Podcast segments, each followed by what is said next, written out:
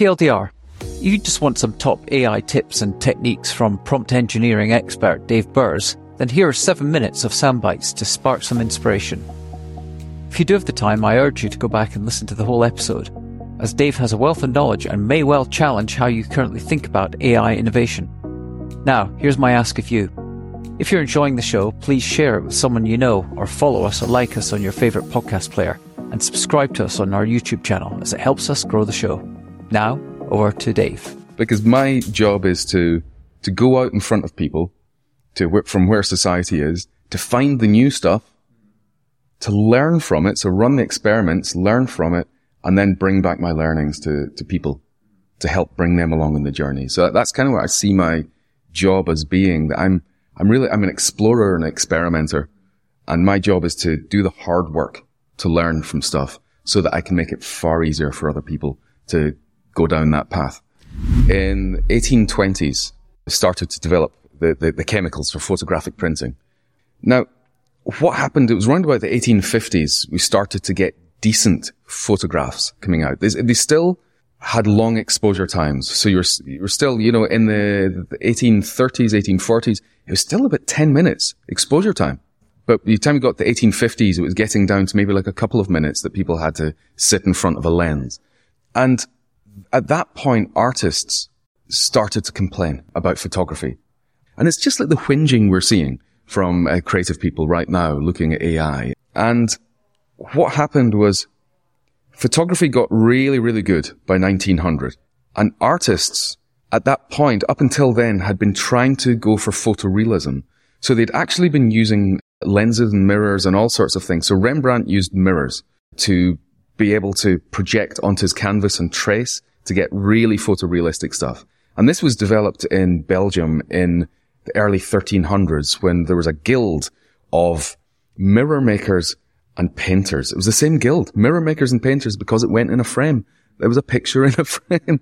So they were using photographic materials already to become increasingly photorealistic. And then by when photography totally took over the photorealism, seeing as it was photography, artists then in 1905, we started to see fauvism and we started to see expressionism, 1905. 1907, we started to see things like modernism coming out, cubism. Then in the 1920s, we get surrealism, we get Dadaism. And these were non-photographic approaches to art. And that's exactly what is going to happen now with AI. As AI starts doing some things that artists and humans thought was, was their domain, humans are going to reinvent new ways of doing it that AI cannot do. And that to me, I think is incredibly exciting. And I, I wonder how quickly humans will pivot to whatever this new form of art that they create is. So I'm, I'm actually quite excited about the future rather than seeing it necessarily as a threat. But of course, in the meantime, there are people who will be disrupted because that's always what happens. But if you try to avoid this and stick your head in the sand, that's when you've got problems. So, so writing a prompt, it's not just one sentence and there you're done. That's what people have been doing. And these people are then commenting that it's just not as creative. No, no, you just give it a crap brief. so the create framework is the character. So tell the AI the character you want it to play, the role you want it to play. So, so you are an expert uh, marketing strategist with 25 years experience in positioning brands for the right audience. So that might be your first thing for your character. Then you've got your request. So it's what you're asking from it. I want you to give me insights about the needs and desires of this target market and what would persuade them to buy this product. So you, and you have to give it lots of information there. Then you've got uh, E is examples. You can give it examples and you just sort of open quotes, something a bit like this in quotes, do, do, do, do, do, examples. Then you've got A is adjustments. So you, it'll come back with some solution. Yeah, it will come back with something. You go, ah, it's not quite right. That's yeah. And you don't just then go, ah, it's rubbish and sort of close the lid of your laptop and storm off. You go, right, how would I adjust that? Rewrite the prompt, put that in, say, this time, please don't do this. Then you've got T is your type of output. Now you can get scripts, you can get it to do tables, you can get it to write code.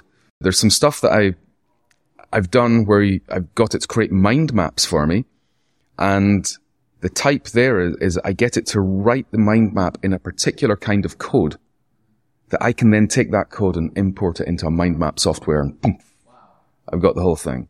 So it will do that. And then you've got E is the extras. And these are just little things that if you add into the prompt, it supercharges it. So I collect these little things that you can add into prompts that just make things so much more powerful.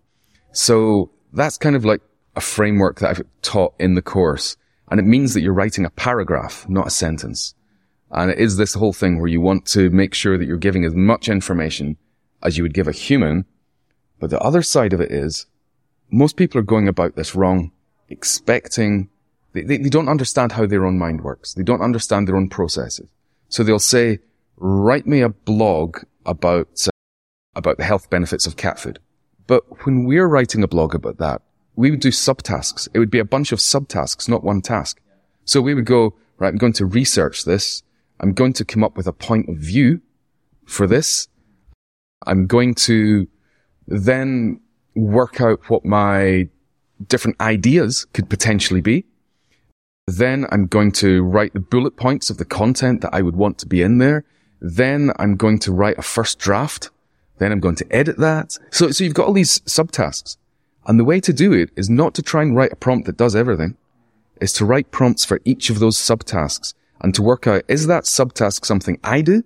Is it something the AI does? Or is it something I do in collaboration with the AI? Yeah. So crates is a way of writing prompts where you are telling the AI the role that you want it to play. This is like, you are this, you are going to do this. And the MAD framework is one that I sort of developed recently was I wanted to see if I could turn it 180 degrees and make it all about the user. So it's very simple. You've got M stands for me. So you say, this is who I am. This is my needs. This is the context round about me. Then you've got the ask. This is what I would really like you to do for me. This is what I would like. And, and then you can be very specific about saying, I, I, I'm, I'm wanting this, this, this, this. You know, I'll just give bullet points of what you want from the, in, in your request. Then you've got D, and that's the delivery. So actually, this is what I want you to deliver. I want you to deliver it as a document. I want you to use markup so that it's got bold and underlines and all sorts of things. I want you to write a 150 word introduction and then give me a table that does this. You know, that's your delivery bit. But if I'm finding that, that one way doesn't work, I can try the other. So if the create framework isn't quite giving me what I want, which funnily enough almost always does, but I can use the, the MAD framework instead to make it all about me. Here's who I am. This is what I need. I, it's kind of opened up the way that I, what I'm expecting from the AI, my, my relationship with it. And, and that is always good. If it's causing me, the framework's causing me to think in a different way, it means that what I do with ChatGPT will lead to different results. And that's always a, a benefit. Okay, that's all for now, folks. Now, here's my ask of you. Please follow this podcast on Apple or Spotify or whatever player you use.